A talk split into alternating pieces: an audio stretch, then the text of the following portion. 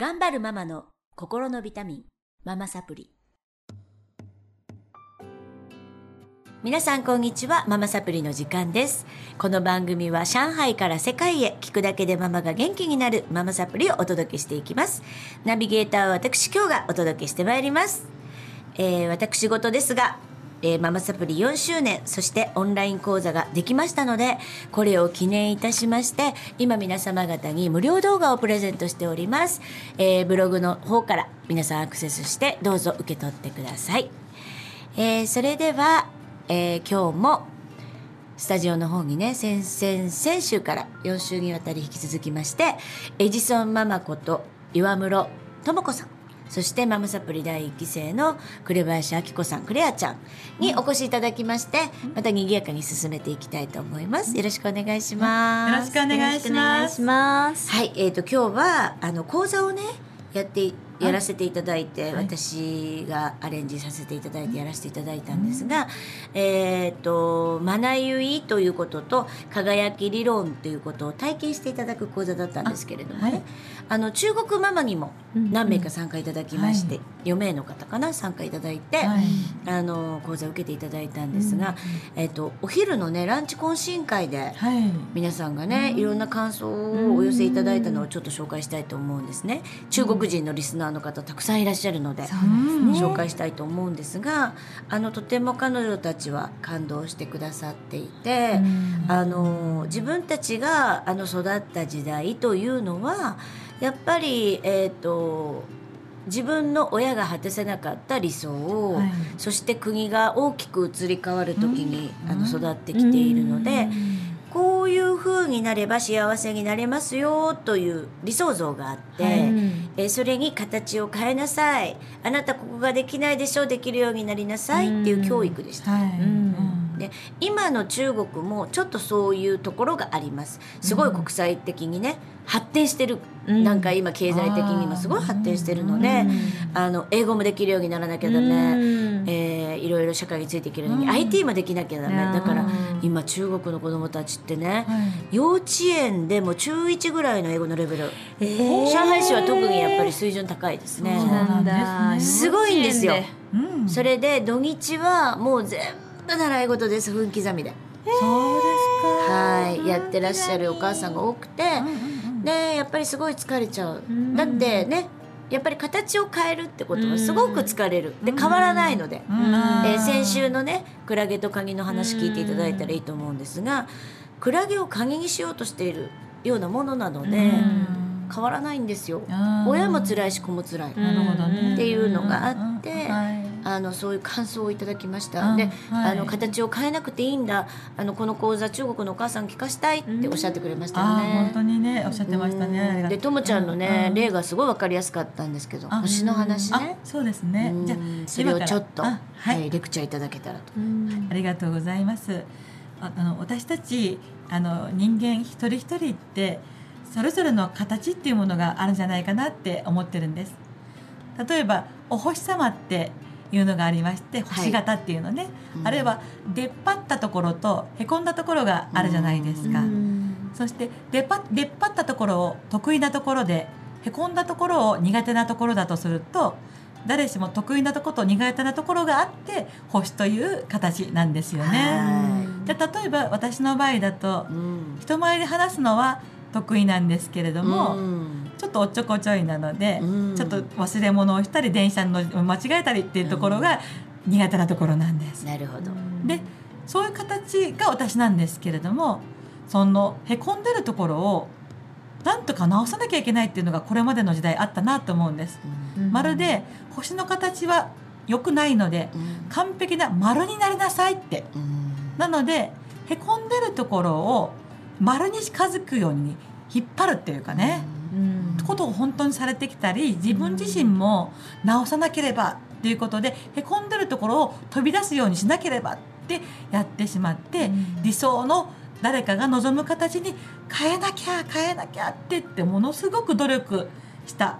そして相手が望む形に合わせていて、こうしたら例えばお母さん怒らないかなとか、うん。こうしたら誰々さんに気に入られるかなと言って、うん。ついつい怒られないようにとか気に入られるようにって相手に合わせているうちに、なんだかいつの間にか自分の形本当の形が分かんなくなっちゃったなっていうことがあるかなって感じるんです。そうですね。まるでお星様が相手によって形を変えてるうちにアメーバになっちゃったみたいな、あれ私って元の形なんだっけ？分かんない。本当は何がしたかったか？分かんない。あれ？みたいな状態が起こることがあるんですよね。でそしてその時にえ私ってもともとどういう形だったっけって思い出すってことが本当に大事なことだなって感じてるんです。でそれは例えばそもそも自然にできることって何だった？とかちっちゃい時から好きだったことって何だったっけ、あこれは昔から自然にやれた得意なことだよね。そしてここは本当に苦手なんで相当努力がいるとこだからあここは苦手なんだってことをいい悪いなくただ見るだけ、うん、そうするとあそっか自分ってこういう形だったよね。もともとっていうことに気づいていって、そうだよ。私ここが得意でここが苦手でそれが自然なもともとの私の形なんだ。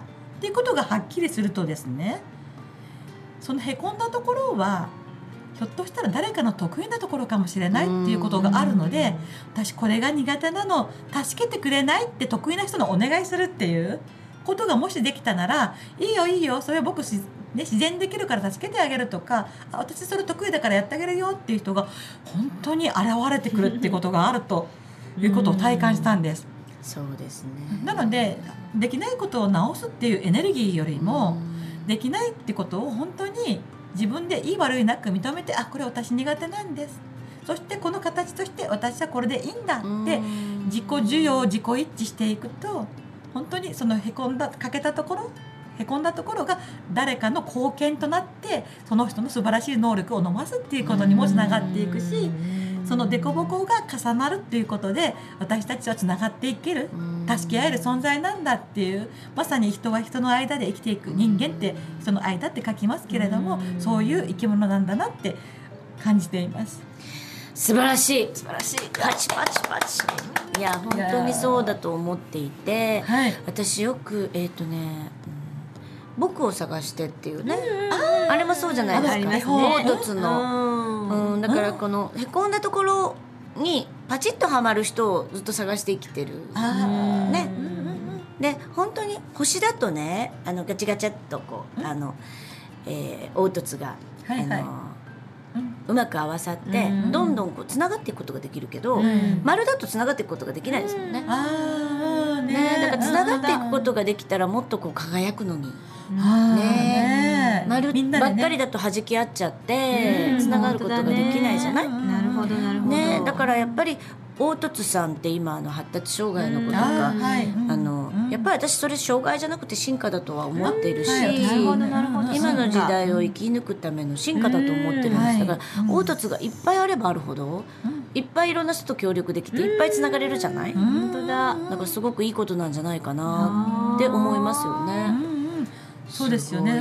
自分自身で自分の形を知るっていうことと人から形を理解されるってその両方があることでつながっていけるなって感じています。ですねいやなのであの全てのお母さんが、うん、あの自分をまず知る。自分の形、うん、そうそうそう、うん、分かんない人がほとんどであのなのでこうなんとなく自分の形がわからないので輝けないんですよね。確かにね。ブヨンブヨンなんだよね。みんなアメーバにね。なっちゃっててね。なってる、ね、だからやっぱり自分の形綺麗な星の形してんだよ、うんね、っていうことで、知っていただき、はい、そして、えーと、できないことをそこを埋めてくれる、まあ、家族の人に助けてもらってもいいし夫に助けてもらってもいいし周りに助けてもらってもいいしね。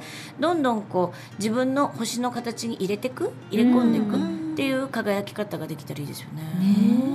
ねどんな形も素晴らしい。素敵な理論ですね。ありがとうございます。ということであの、まあ、今週が最終週になるんですが、はい、すごくいいお話をねあの1週目から「輝き」「まなゆい」うん、そして「クラゲと鍵の話」はい、そして今週が「あの星」はい、自分の形の話で、もうすっごいなんかフルコースで あのともちゃんのかあの講座を受けた感じなんですけれども、もうありがとうございます。お話しさせていただける機会をいただいて、本当にこれからともちゃんゃんはどうしていきたいと思ってらっしゃいます。か。そうですね。うんあの人は一人一人あの魂の望むというかね、あのこのために生まれてきたんじゃないかっていうことがあると思うんです。うん例えばこんなね未来にしたいあの地球にしたいとかねそういうこともありますし人によっては本当にこの地球をただただ楽しみに来たっていうことでもあると思うんですけれどもその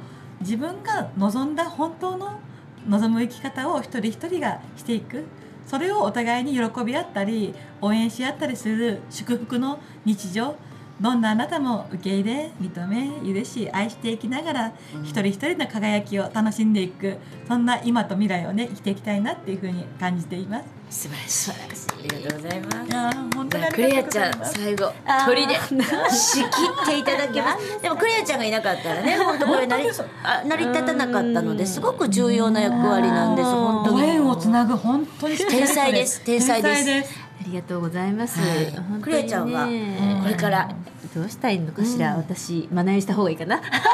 うん、私は本当にあのみんながそれぞれの輝きを持ってる人をあこの輝きの人とこの輝きの人がつながったらすごい楽しいんじゃないっていうことをするのが楽しい。そうね。そうだね。昔からそれを見つけるのすごい上手だよね。クレアちゃんそれを直感的に天才的にやるんですよ。だからね考えずに動けちゃう考えてないからね。ピンとくるんだよねそう受け取ってるんだと思います。再現性がないのよねだからねうまくいくっていう感覚はあるけど説明はできないですよね。でもその感覚でそれは生きるからこそうん、あの私たちがクレアちゃんのそのかんあの恩恵に預かってるんだと思う。そうありがとうござい本ます。当にこんな行動力のあるうん。なかなかね楽しいですよね。刺激的でね。京子さんにはいろいろねご迷惑をかけてるはい。ね。はい、昔もね。ピンときたら行動しちゃうからうん。で呼びましたとか。それで私はなんかインフルエンザに子供がなったの動けませんとか。ええ私がやるんかいみたいな。でもね本当にそのおかげでうん。すごい方とすごい方っていうか、はい。本当にあのクレアちゃんが呼ぶ方は、うん。魂がピュアな方が多いんですよね。ああなるほど。あの地位とか名誉がある方ではなくて、うんあの本当にえっとつながってて気持ちのいい方はいが多いんですよ。うんありがとう多いというか全員かな。うんだからそれだけの本当響いてるんだと思う。だから勘が本当鋭い人なんで、うんあのそのおかげですごいご縁ができて、うんとも子さんともこうやってつながれたので、ね改めてありがとうございま心からした。感謝心から感謝しております。はい生まれてきてよかった。ということでね、なんかお後もよろしいようで、あの名残惜しいんですけれども、はいこの後ねちょっと中華料理食べに行きたいと思いますので、あなの本当にまたこのご縁に感謝してつなげていきたいと思います。えっ、と4週にわたりお付き合いいただきまして、本当にありがとうございました。ありがとうございましたいらっしゃった時はいにあのラジオお越しください。ありがとうございます。はい、では皆さん来週もお楽しみになさってください。今週はこの辺でお別れしたいと思います。さようなら。さよなら。さよならありがとうございましたありがとうございました。